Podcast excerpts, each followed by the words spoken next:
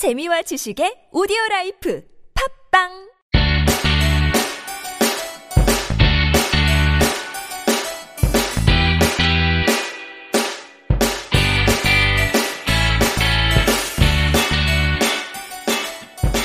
찾아가는 법률 서비스를 지향하는 법률사무소 시우 김삼연 변호사입니다. 아, 97번째, 97번째 함께 읽는 민법을 시작해 보도록 하겠습니다. 아, 날씨가 너무 덥습니다. 날씨가 온도가 높을 뿐만 아니라 어, 습한 그런 어, 기온이라서 어, 온몸이 땀으로 좀 많이 예, 범벅이 되는 그런 아, 느낌이네요. 그렇게 아, 상쾌하다는 느낌을 주지 못하는 아, 그런 요즘이 아닌가 생각이 듭니다.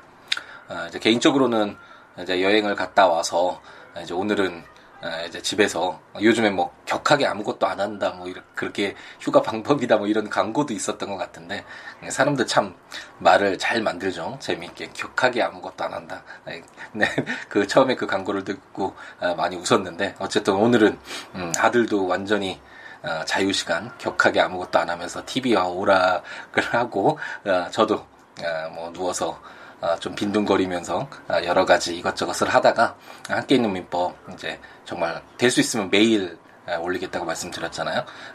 그렇게 이제 녹음을 하기 위해서 이제 책상에 앉아서 지금 함께 있는 민법을 시작을 하고 있습니다. 이제 내일 마지막 저희 공식적인 휴가인데 내일은 이제 아들과 야구장에서 야구를 관람하러 가기로 했, 는데 오늘 실질적으로 아, 완전 자유스러운 아, 오늘 하루 함께 있는 민법 여러분과 함께 아, 이제 진행하면서 어, 좀 저희 여유로움이 격하게 아무것도 안 하는 좀 이런 자유스러움이 전해지면서 편하게 한번 들어주셨으면 좋겠습니다. 저희가 지금 저당권을 읽고 있는데 아마도 오늘 하고 이제 다음 시간을 하면 함께 있는 민법에서 어, 드디어 민법 총칙 물건에 공통적으로 적용되는 아, 그런 내용들을 담고 있는 민법 총칙을 끝내고 이제는 물건에 대한 권리인 아, 물건평까지도 마무리 짓게 되겠습니다. 그럼 이제 크게 남아 있는 것이 그 채권편이라고 말씀드렸잖아요. 물론 친족 상속편도 아, 궁금해하시는 분들도 많고 뭐 내용이 그렇게 쉽지 않은 것은 사실이지만 실질적으로 개인들 간의 사인들 간의 어떤 법률 관계가 가장 많이 발생하고 그리고 가장 좀 역사적으로 또 오랜 시간 동안 민법이라는 이런 틀 속에서 규율했던 것이 규율했던 내용이 바로 이런 채권 아, 편에 속해 있는 그런 내용들이라고 할 수 있는데 그런 내용들을 이제 다다음 시간부터 아마도 진행할 수 있을 것 같습니다. 벌써 어, 큰 틀에서 보면 어, 민법 총칙과 물권편 어, 이제 반을 읽은 것이 되기 때문에 좀 기분이 좋은 것도 있고 더 열심히 해서 한번 정말로 민법을 완독하겠다라는 이 초심을 어, 지키면서 어, 우리의 목적지를 향하기 어, 향해서 빠르지는 않지만 멈추지 않고 끊임없이 정진하는 정진해야겠다라는 그런 다짐도 다시 새겨지는 것 같습니다. 처음 시작했을 때 음, 어떤 분들이 여러분들이 그렇게 말씀해 주셨었는데 이거 언제 끝나느냐 1100조가 넘는 이 조문들을 이렇게 하루에 한 조문을 읽는다고 하더라도 언제 읽을 수 있냐라는 농담 반 진담 반으로 많은 분들이 말씀해 주셨었는데 이렇게 진행되어 가고 있습니다. 멈추지만 않는다면 제가 천리만 이야기 많이 하잖아요. 천리마가 돼서 뭐 한 번에 싹 모두 완, 모든 것들을 해결하는 그런 능력은 없더라도 천천히 멈추지 않고 꾸준히 자기가 목표하는 그 발을 향해서 아, 정진해 나간다면 걸어 나간다면 아, 비록 화려하게 빨리 끝낼 수는 없더라도 결국은 우리가 원하는 방향으로 그리고 우리가 아, 원하는 그 목적지까지 갈 수 있지 않을까라는 그런 생각을 다시 한번 해봅니다. 이제 저당권의 마지막 부분을 읽고 있는데 이제 저당권이 어떤 것인지에 대해서 어느 정도 그림이 그려지시죠. 어, 저당이라는 이런 말을 우선 현실에서 많이 사용하고 있기 때문에 어, 좀 어색하지 않은 뭐 지상권이나 지역권이나 질권이나 뭐 이런 것에 비해서는 우선 친숙하다라는 점이 있고 어 그리고 어 유치권과 지금 동산질권, 권리질권을 읽어 나오면서 아 이 담보 물건이라는 것이 무엇인지 그리고 제가 용익물건과 비교해서 이런 설명들 많이 드렸었잖아요. 소유권이라는 것이 어떤 물건에 대해서 이 시계 내, 가 지금 시계를 차고 있다면 이 내가 어, 제가 소유하고 있는 이 시계에 대한 소유권이 있고 이 소유권은 이 시계를 사용하고 수익하고 처분할 수 있는 가장 강력한 물건이라고 설명을 드렸었잖아요. 이 소유권에 비해서 제한되는 어, 그런 권리로서 어, 제한 물건으로서 용익 물건과 어, 담보 물건이 있는데 용익 물건은 이런 물건들을 사용하는 데 초점을 두고 있는 데 반해서 담보 물건은 어떤 가치를 뽑아서 유치권이나 아, 질권 같은 경우에서 특히 아, 명확히 볼 수 있죠. 제가 가지고 있는 이 시계를 가지고 어, 갑돌이에게 돈을 10만 원 빌리면서 시계를 맡기고 이 시계 너 가지고 있고 점유하고 있고 내가 돈 갚을 때까지 가지고 있다가 내가 돈 갚으면 그 시계 돌려줘라고 했을 때 이게 바로 질권이잖아요. 이런 질권 설정과 같은 경우에는 이 시계를 사용하는데 어떤 초점을 둔 권리가 아니죠. 갑돌이가 그 시계를 마음대로 사용해서는 안 되잖아요. 원칙적으로.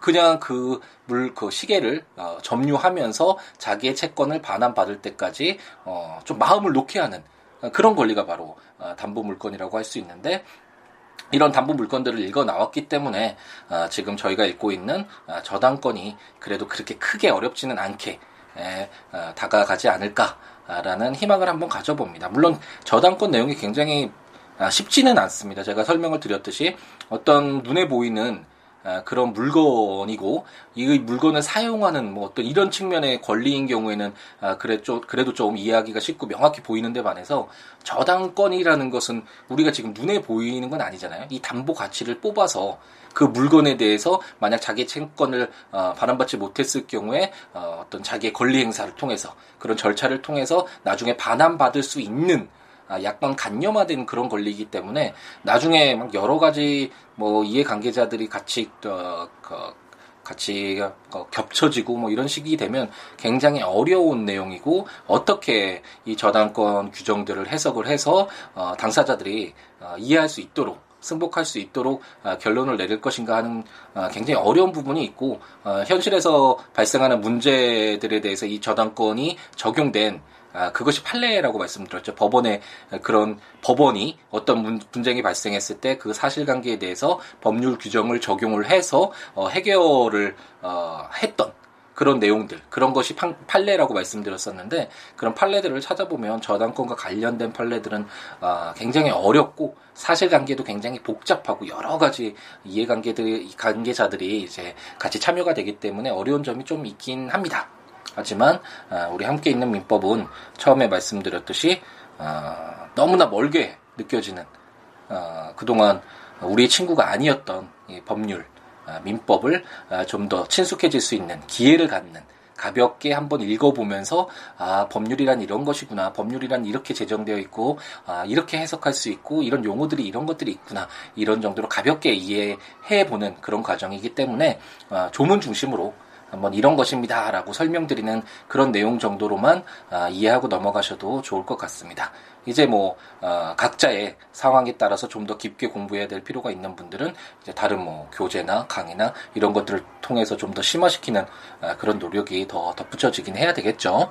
어쨌든 함께 있는 민법에서는 이제 조문 아, 중심으로 이제 나머지 어, 8개 조문이 남았네요. 그 중에서 오늘 세 개 조문 정도 보고 다음 시간에 다섯 개 정도 조문을 다섯 개 조문을 읽으면서 어, 물건편 저당권 어, 편을 마무리 지면서 물건편을 어, 이제 정리해 보도록 하겠습니다. 오늘은 이제 제 365조부터 할 차례죠. 저당 지상의 건물에 대한 경매 청구권이라는 제목으로 토지를 목적으로 저당권을 설정한 후 그 설정자가 그 토지의 건물을 축조한 때에는 저당권자는 토지와 함께 그 건물에 대하여도 경매를 청구할 수 있다. 그러나 그 건물의 경매 대가에 대하여는 우선 변제를 받을 권리가 없다 라고 규정을 하고 있습니다. 아, 또 이제 새로운 막 이해관계가 발생을 하기 때문에 아, 좀 쉽지 않다. 이게 무슨 내용이냐라고 의문이 드실 수도 있는데 한번 예를 통해서 간단하게 한번 어, 이해를 한번 해보겠습니다. 갑돌이가 이제 을돌이한테 어, 천만 원을 빌리면서 어, 자신의 토지의 저당권을 설정해 주었습니다. 어, 이제 저당권이라는 건 제가 용인 물건과 비교해서 어, 여러 차례 설명드렸듯이 저당권은 그 물건을 사용하는 권리가 아니잖아요. 그냥 담보로서의 가치만 뽑아내서 인정되는 권리이기 때문에 어, 갑돌이는 비록 저당권을 설정해 주었지만 그 토지를 자유스럽게 어, 사용할 수 있겠죠. 그 토지를 통해서 용익할 수 있는 권리는 여전히 갑돌이에게 있을 것이고 어, 그렇기 때문에 갑돌이가 이제 그, 자신의 토지에 대해서 을돌이에게 저당권을 설정한 이후에 어, 그 토지 위에 건물을 이제 신축해서 사용을 했다라고 한번 어, 가정을 해보죠. 어, 그래서 이제 을돌이가 돈을 받아야 될 시기가 왔는데 어, 변제기가 왔음에도 불구하고 갑돌이가 돈을 갚지 못했고 그랬을 때는 을돌이가 어떻게 해야 된다 그랬죠? 저당권자가 어, 저당권을 설정받는 이유가 뭐라고 말씀드렸죠? 그 등기부에 그뭐 어, 근저당권자든 저당권자든 어, 저당권자 을돌이 이렇게 이름 기재되는 그런 목적에서 저당권 설정받는 거 아니잖아요. 결국 자기가 빌려줬던 그 천만 원을 어떻게 반환받을 것인가 라는 것을 고민을 해야 되고 아, 그랬을 때 저희가 읽었었죠. 경매를 청구해서 이 부동산 토지를 아, 팔아서 그 판 대금을 통해서 자기 채권을 받아 어, 다른 채권자들에 비해서 우선해서 어, 자기 채권을 어, 반환받을 수 있다라고 설명을 드렸는데 그렇기 때문에 울돌이는 이제 에, 토지에 대해서 경매를 청구해야겠다라는 생각을 어, 하겠죠. 그런데 만약 이제 울돌이가 경매를 청구해서 어, 그 토지를 이제 병돌이가 샀다라고 한번 가정을 해보죠. 그럼 이제 병돌이는 그 토지의 소유권자고 자기의 토지 위에 그 건물이 있어서 그 토지의 사용을 지금 방해하는 거잖아요. 그럼 우리가 소유권 어, 규정도 213조였나요? 제 213조, 214조였을 텐데 거기서 보면 소유권자는 자기 소유물에 방해를 가하는 것에 대해서 방해를 배제할 수 있는 권리가 있다라고 말씀을 드렸죠. 어, 저 기억이 또 오랜 시간이 지나서 기억이 가물가물하시고 아, 그런 내용이 있었던가 라고 생각되는 분이 계실 것 같은데 한번 소유권 다시 한번 보시면서 아 소유권자는 이런 권리가 있었지? 한번 어, 되돌아보시는 것도 좋을 것 같은데. 어쨌든 그래서 병돌이가 어, 나 이제 토지 소유권자니까 내 소유 토지 위에서 방해를 하고 있는 이 건물 철거해! 라고 한다면 어, 너무나 큰 사회 경제적으로 어 제가 처음 말씀드렸듯이 지상권 뭐 이런 거 설명드릴 때 규정들 설명 어 드릴 때 말씀드렸듯이 건물이라는 것은 간단하게 철거하고 다시 세우고 어 이렇게 간단하게 처리할 수 있는 부분이 아니잖아요. 굉장히 가치도 크고 여러 이해관계인들도 있고 그렇게 사회 경제적으로 좀더 음, 유지되는 쪽으로 어, 할 필요가 있다라는 설명을 어, 예전에 간수법상 법정 지상권 설명 드릴 때 어, 이야기를 드렸던 것 같은데 어쨌든 어, 보호해 줄 필요가 있겠죠 건물. 그리고 또 이런 건물이 있다라는 걸 알면 토지 경매도 어, 사실 토지를 그 토지를 살려는 사람도 많이 없을 거고 그래서 경매도 잘 이루어지지 않을 가능성도 어, 크겠죠. 그렇기 때문에 어, 제 365조는 이런 경우에 어, 그, 그 건물 그 토지에 건물을 축조했을 때 이제 저당권자인 을돌이는 토지와 함께 그 건물에 대해서도 경매를 청구할 수 있다라고 해서 어, 그 토지와 건물을 함께 처리를 어, 하고 있다라고 어, 이해를 하시면 될 것 같습니다. 만약 이렇게 하지 않으면 아까 설명드렸듯이 만약 병돌이가 그 토지만의 소유권을 취득하면 여러 가지 또 혼란이 발생할 수 있잖아요. 법적 분쟁이 발생할 수 있기 때문에 어, 이처럼 어, 토지를 목적으로 저당권을 설정한 후에 갑돌이가 어, 을돌이에게 토지를 목적으로 저당권을 설정한 후에 그 갑돌이가 그 토지 위에 건물을 축조했을 때 만약 갑돌이가 돈을 갚지 못한다면 저당권자인 을돌이는 토지와 함께 그 건물에 대해서도 경매를 청구해서 어, 어, 될 수 있으면 그 토지와 건물의 에, 가치 이제 낙찰이 되면서 경매가 진행되면서 동일한 소유권자에게 기속될 수 있도록 아, 이렇게 처리하고 있다라고 생각을 하시면 아, 되겠습니다. 하지만 갑돌이가 아 을돌이가 아, 저당권의 어, 대상으로 삼은 것은 토지뿐이죠. 그렇기 때문에 자기 채권을 반환받을 반환받기 위해서 어, 담보로 쓰인 것은 이 토지만이니까 어, 그 건물이 어, 갑자기 그 저당권의 목적으로 들어간다면 더 범위가 확대된다면 또 울돌이가 좀 어, 처음에 예정했던 것보다 더 많은 어, 특별한 이유 없이 더 많은 이익을 얻게 되는 게 되잖아요. 그렇기 때문에 건물의 경매 대가에 대해서는 어, 우선 변제를 받을 권리가 없다라고 해서 다른 일반 채권자들과 어, 동일한 지위에 놓이겠죠. 다만 토지의 경우에만 어, 우선 다른 채권자보다 우선해서 그 권리를 저당권자로서 어, 행사할 수 있을 것입니다. 그런 취지에서 어, 규정된 어, 내용이 바로 제 365조다라고 설명을 어, 드리면 될 듯하네요. 그럼 이제 366조, 제 366조를 한번 보면 법정 지상권이라는 제목으로 저당물의 경매로 인하여 토지와 그 지상 건물이 다른 소유자에 속한 경우에는 토지 소유자는 건물 소유자에 대하여 지상권을 설정한 것으로 본다. 그러나 지류는 당사자의 청구에 의하여 법원이 이를 정한다. 라고 규정하고 있습니다. 익숙한 용어가 또 나왔죠. 방금 전에도 설명을 드렸었고 어, 지상권 부분 읽었을 때 좀 몇 번에 걸쳐서 설명을 드렸던 것 같은데 바로 법정 지상권 당사자들이 약정에 의해서 나 지상권 설정해 줘 그래 내가 지상권 설정해 줄게 이런 어떤 약정에 의해서 어, 지상권이 설정되는 것이 아니라 법으로 정해진 이런 요건이 어, 충족이 되면 법에 의해서 인정되는 어, 지상권이 바로 법정 지상권이고 오히려 어, 그, 어떤 당사자들의 약정에 의해서 설정되는 어, 지상권보다도 어, 법정 지상권 어, 우리가 그 전세권이었나요? 그쪽에서 305조였죠. 건물의 전세권에서도 그런 법정 지상권, 법으로 인정되는 어, 지상권에 관련된 규정들을 한번 읽어보았었죠. 이 저당권에서도 어, 그런 취지에서 규정된 내용이다라고 어, 이해하시면 될 것 같고 어, 예를 통해서 한번 간단하게 이해해 보면 갑돌이가 토지와 건물의 소유권자였다라고 한번 가정을 해보죠. 그래서 갑돌이가 갑자기 경제적인 이유로 인해서 어, 급전이 필요했고 토지의 저당권을 설정해서 을돌이로부터 1억 원을 이제 돈을 빌렸다라고 한번 가정을 해보죠. 하지만 이제 변제 기일이 다가왔지만 아, 갑돌이가 갚을 수 없었고 을돌이가 토지에 대해서 경매를 청구했다라고 한번 가정을 해보겠습니다. 이랬을 경우에는 아까 예에서도 제 365조를 통해서도 제가 어 약간 설명을 드렸지만 병돌이가 그 토지의 소유권을 이제 경매를 통해서 이제 취득하였다고 한번 가정을 해보죠. 그러면 아까 말씀드렸듯이 병돌이는 토지 소유권자니까 자기의 토지 소유권을 방해하고 있는 이 건물을 철거해달라고 어, 주장을 할 수 있고 어, 이렇다고 한다면 사회경제적으로 굉장히 큰 손실이 어, 발생한다라는 점을 어, 아까 365조를 읽을 때도 설명을 드렸었잖아요. 그렇기 때문에 어, 어느 정도 어, 건물을 유지할 수 있는 방법이 무엇일까? 라는 고민이 또 시작될 수 있겠죠. 아, 이런 경우에 366조는 아, 법정 지상권. 그러면 지상권이라는 것이 아, 그 건물을 소유하기 위해서 타인의 토지를 이용하는 권리잖아요. 용익물권 중에 하나였고 그렇기 때문에 그 건물을 아, 그냥 철거하는 대신 그 토지를 사용할 수 있는 권리를 갖는 것으로 하자. 왜냐하면 어, 처음에 어, 그 병돌이가 아, 을돌이가 저당권을 설정받을 당시에 갑돌이의 토지와 어, 건물이 같은 소유권자였고 그리고 병돌이가 이제 경매 에, 토지에 대해서 경매를 청구할 때 그런 건물이 있다라는 것도 이미 잘 알고 있었죠.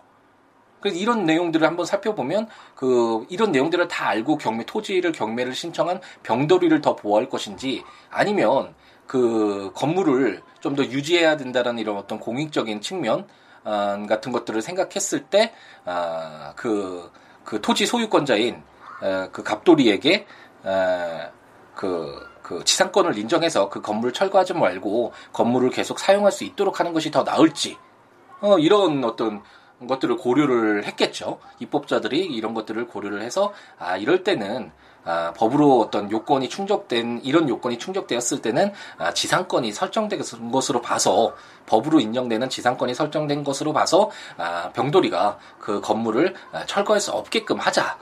라고 인정한 것이 바로 제 366조 법정 지상권이라고 설, 어, 어, 일을 하시면 될 것 같고 어, 그 대신 그 병돌이의 토지를 마음대로 갑돌이가 사용할 수는 없잖아요.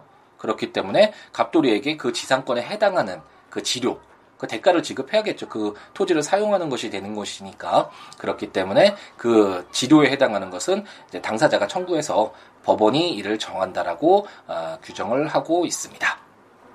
이렇게 한번 설, 이해를 하고 한번 다시 읽어보면 저당물의 경매로 인하여 토지와 그 지상 건물이 다른 소유자에 속한 경우에는 지금 그 병돌이가 그, 그 토지의 소유권자가 됐죠. 을돌이가 어, 처음에 어, 그 토지에 대해서 저당권자였는데 그 토지에 대해서 을돌이가 경매를 청구해서 지금 그 토지 부분은 병돌이 소유자가 됐고 그 건물은 아직까지 갑돌이가 어, 계속 소유를 하고 있었겠죠. 이런 경우에는 토지 소유자는 병돌이가 되겠죠. 건물 소유자에 대해서 갑돌이에 대해서 지상권을 설정한 것으로 본다. 라고 해서 아, 이런 요건이 충족되면 아, 법정 지상권이 인정되는 것으로 보자. 라는 것이 제 366조의 아, 취지다. 라고 생각하시면 될 것 같습니다. 그러면 오늘의 이제 마지막 제 367조를 한번 보면 제3취득자의 비용 상환 청구권이라는 제목으로 저당물의 제3취득자가 그 부동산의 보존, 개량을 위하여 필요비 또는 유익비를 제출한 때에는 제203조 제1항, 제2항의 규정에 의하여 저당물의 경매 대가에서 우선 상환을 받을 수 있다라고 규정하고 있습니다. 어, 이제 정말 많이 익숙하죠. 어, 비용 상환 청구권 그래 내가 어떤 물건을 가지고 있다가 그 물건을 되돌려 줄 때 내가 만약 그 보존하는데 돈을 썼거나 그 필요비죠 그게 아니면 그 물건의 가치를 향상시키는데 돈을 쓴 유익비죠. 어, 그랬을 때는 그거를 청구할 수 있다라는 내용을 어, 우리가 지금 몇 차례에 걸쳐서 그 점유와 관련된 내용에서도 읽어보았고 유치권과 전세권의 경우에서도 나왔었잖아요. 이런 내용에서도 읽어봐서 아 친숙하다. 우선 설명이 아, 이해가 되고 또 제 3취득자와 관련돼서는 지난번 시간에도 좀 자세하게 설명을 드렸죠. 새로운 이해관계인들이 생길 수 있잖아요. 어, 이런 내용들을 이제 어느 정도 알기 때문에 아, 처음에 우리가 어, 이런 민법 규정들을 읽을 때와는 아, 정말 천지 차이가 날 정도로 아, 쉽게 이해를 할 수 있지 않을까 라는 아, 또 개인의 어떤 희망사항일 수도 있지만 아, 많은 분들이 아, 그렇게 느끼지 않을까라는 아, 희망을 가져봅니다. 어, 이것도 하나의 예를 통해서 간단한 예를 통해서 한번 이해를 해보죠. 이제 갑돌이가 을돌이에게 돈을 빌리면서 어, 자신의 건물 위에 저당권 설정했습니다. 하지만 저당권 설정 후에 이제 갑돌이가 병돌이에게 어, 그 건물의 전세권을 이제 설정해 주었다고 한번 어, 한번 예를 들어보죠. 어, 그럴 수 있죠. 왜냐하면 어, 저당권이란 어, 제가 설명드렸듯이 담보 물건이고 그 물건을 사용해서 용익해서 어떤 이익을 추구하는 그런 권리가 아니잖아요. 그렇기 때문에 갑돌이가 자기가 사용할 수도 있지만 그 건물에 해당한 그 건물에 대해서 뭐 전세권을 설정해 줄 수도 있고 제3취득자에게 매도할 수도 있잖아요. 이제 전세권 한번 아, 설정을 했다라고 한번 가정을 해보고 병돌이가 이제 그 전세권자로서 건물을 어, 사용하면서 이제 용익을 하면서 그 건물을 유지 보존하고 그 건물의 가치를 높이는 비용들을 어, 썼다고 한번 가정을 해보죠. 그래서 잘 유지하면서 사용하고 있었는데 어 이제 갑돌이가 돈을 갚지 못해서 을돌이가 그 토지 위에 경매를 어, 이제 청구를 했다라고 한번 가정을 해보겠습니다. 그랬을 때는 이제 그 저, 그 저당물의 가치가, 어, 그 전세권자인 병돌이로 인해서 지금 현재 어, 더 증가가 됐고, 필요비를 사용함으로 인해서 그, 그 건물이 보존됨으로써 어쨌든 저당권자인 을돌이가 이익을 보고 있는 것이잖아요. 그랬을 때 그럼 그 전세권자인 병돌이는 뭐 저당권자가 그 저당권을 실행을 해서 그 건물을 뭐 경매를 통해서 매각을 해서 그 매각 대금을 가져가는 것은 뭐 이해를 하는데 어쩔 수 없다라고 하더라도 전세권자로서는 그 건물을 보존하고 그 가치를 높이는데 자기 비용이 들어간 것에 대해서 어느 정도 반환받을 수 있는 그런 권리가 필요하겠죠. 그렇기 때문에 제 367조는 이처럼 어, 병돌이가 그 저당 목적물에 대해서 전세권을 설정받았던 이게 뭐 제3 어, 매수인이나 뭐 지상권자나 마찬가지라고 생각하시면 될 텐데 어, 그 저당 목적물이 어, 가, 건물의 가치를 증가시켰다면 아니면 잘 보존했다면 그 보존된 그리고 그 증가된 필요비와 유익비에 대해서는 어, 그 비용을 우선 상환받을 수 있다 라고 규정해서 어, 그 저당 목적물을 사용하고 있는 어, 자를 보호하고 있다라고 생각하시면 될 것이고 이제 어떻게 그러면은 그 우선 그, 그 필요비와 유익비를 상환받을 수 있게 할 것인가와 관련돼서 367조는 저당물의 경매 대가에서 우선 상환을 받을 수 있다라고 규정하고 있잖아요. 그 건물 이제 그 건물을 팔았을 때 을돌이가 이제 갑돌이가 갚지 않으니까 그 저당 목적물인 건물을 경매를 신청해서 이제 팔았을 때그 그 매각 대금이 있잖아요. 이 매각 대금에서 다른 일반 채권자보다 우선 변제받을 수 있는 게 을돌이 저당권자인데 병돌이도 만약 이 저당 목적물의 보존 개량을 위해서 필요비 또는 유익비를 지출했다면 이런 어, 자기의 필요비와 유익비를 이 경매 대가에서 다른 채권자보다 우선해서 어, 상환을 받을 수 있다라고 어, 규정을 하고 있습니다. 아무래도 저당권자보다는 소액이겠죠.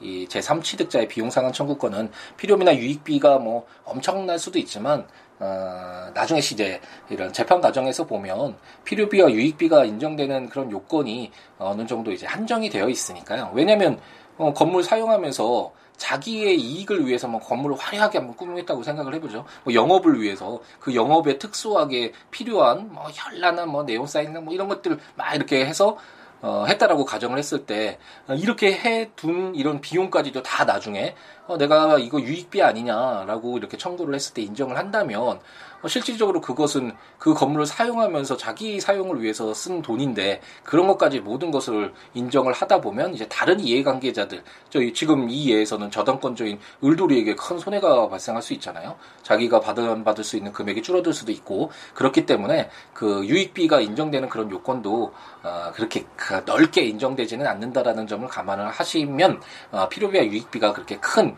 어, 어떤 비용이 아닐 수 있기 때문에 금액이 아닐 수 있기 때문에 어, 이렇게 367조에서 그 저당 목적물의 경매 대가에서 우선 상환을 받을 수 있다라고 해서 다른 일반 채권자들보다 어, 좀 보호를 하고 있다라고 생각을 하시면 될 것 같습니다. 예, 그럼 오늘 어, 이제 저당권과 관련된 규정 3개의 조문을 읽어보았는데 어, 그렇게 쉽지는 않지만 어, 그렇다고 하더라도 어, 예를 통해서 봤듯이 어, 어떻게 이해관계를 조율을 하고 있구나. 라는 측면에서 바라봤을 때는 뭐 그렇게 또 이해 못할 내용들은 아니죠. 그래서 곰곰이 한번 조문들을 다시 한번 보시면서 제가 들어들었던 예에 이제 한번 대입을 해 보시면 아, 그래도 아, 이런 취지에서 이런 내용들이 아, 이렇게 입법화되어 있구나라는 것을 이해하실 수 있지 않을까라는 생각을 해봅니다. 조문들이 갈수록 좀 어려워지고 이제 나중에 채권에서도 점차 어려워지는데 어, 뭐 듣, 이런 그 함께 있는 민법을 들으시는 것만으로도 어, 충분하신 분들은 그냥 듣고 가볍게 이해하면서 법률에 친숙해지는 이런 기회를 가지시면 될 것 같고 좀 더 그래도 조문들을 읽어 나가면서 한번 들어 어, 들어서 좀 더좀 좀, 어, 심화 있게 정밀하게 정확하게 공부를 해보고 싶다라고 생각되시는 분은 국가법령정보센터 인터넷에서 어, 민법 치셔서 해당 조문들 어, 보시면서 들으셔도 좋고 아니면 제가 전자책으로 발간한 함께 있는 민법 어, 민법 총칙 물권편 채권 총론 나와 있으니까 그 해당되는 조문과 설명들 보시면서 들으셔도 좋고 아닌 분들은 제 블로그 siwo.net siwo.law.net 오셔서 거기에 해당 조문들과 설명들 참고하셔서 어, 들으시면 더 좋을 것 같습니다. 그 외에 이런 어, 민법 외에 어, 법률 상담이나 뭐 개인적인 뭐 살아가는 이야기 주고받고 아, 싶으신 분들은 아, siwo.net 제 블로그에 댓글이나 아, 뭐 여러 가지 말씀 남겨주시거나 아니면 02-6959-9970 전화 주시거나 아, siwo 골뱅이 gmail.com 어, 이메일 주시거나 어, 트위터, 페이스북, 시우로 siwoolaw로 오셔서 어, 친구도 맺어주시고 여러 가지 이야기 뭐 해주시면 어, 더 재미있게 즐겁게 진행을 해나갈 수 있지 않을까라는 그런 생각을 해봅니다. 어, 지난 시간에 어, 제가 여행지에서 잠깐 시간을 내서 녹음하면서 말씀드렸듯이 이제 한번 더 열심히 한번 해볼 생각이고 남아있는 지금 채권 강론 어, 언제 발간되느냐라고 찾아주시는 분들도 계셔서 어, 더 힘을 내야 되는데 지금까지 좀 어, 게을러서 아직 진행을 자주 아, 많이 못했지만 남아있는 채권 강론 아, 그리고 친족 상속편까지 최대한 빨리 아, 좀 집필을 하고 빨리 아, 전자책으로 발간을 하고 이 함께 읽는 민법 팟캐스트도 아, 서둘러서 이렇게 진행을 해서 아, 민법 한번 1100조가 넘는 이 방대한 양의 민법이지만 어, 법률의 기본이라고 할 수 있고 가장 오래된 역사를 자랑해서 어, 정밀하고 아, 이 민법을 이해했을 때 어, 기초가 되는 거잖아요. 법률에 대한 기초라고 할 수 있기 때문에 기초가 튼튼해야지 나머지 것들 그 기초 위에 어, 세우거나 덧붙이는 것은 아무래도 수월하니까 기초가 없는 상태에서 새로 쌓는 것들은 정말 힘들잖아요. 그렇기 때문에 이런 기초를 닦는 한번 법률이 무엇인지에 대해서 한번 느껴보고 아, 나중에 자기가 필요했을 때 아, 이런 법률들을 이런 현대사회를 살아가는데 꼭 필요한 이런 무기들을 아, 마음껏 자유자재로 사용할 수 있게끔 아, 할수 있기 위해서 이 함께 있는 민법 아, 좀 한번 힘차게 달려가 볼 생각을 하고 있고 다짐을 하고 있고 실천을 하려고 합니다. 응원해 주시고요. 함께 꾸준히 달려가서 우리가 처음 목표했던 그 지점에서 웃으면서 한번 되돌아보는 그런 시간 가지면 어, 행복할 것 같네요. 이렇게 생, 어, 상상만 해도 행복할 것 같습니다. 아, 열심히 한번 다시 달려가 보도록 하겠고요. 아, 무더운 날씨 항상 몸 건강하시고 모든 하시는 일 잘 됐으면 좋겠네요. 아, 그 전제로서 우선 오늘 하루 아주 행복이 가득하도록 아, 채우시기 바랍니다. 다음 시간에 저당권 마지막 규정들을 아, 물권편의 마지막이네요. 물권편의 마지막 규정들을 아, 가지고 찾아뵙도록 하겠습니다. 다음 시간에 뵙겠습니다. 감사합니다.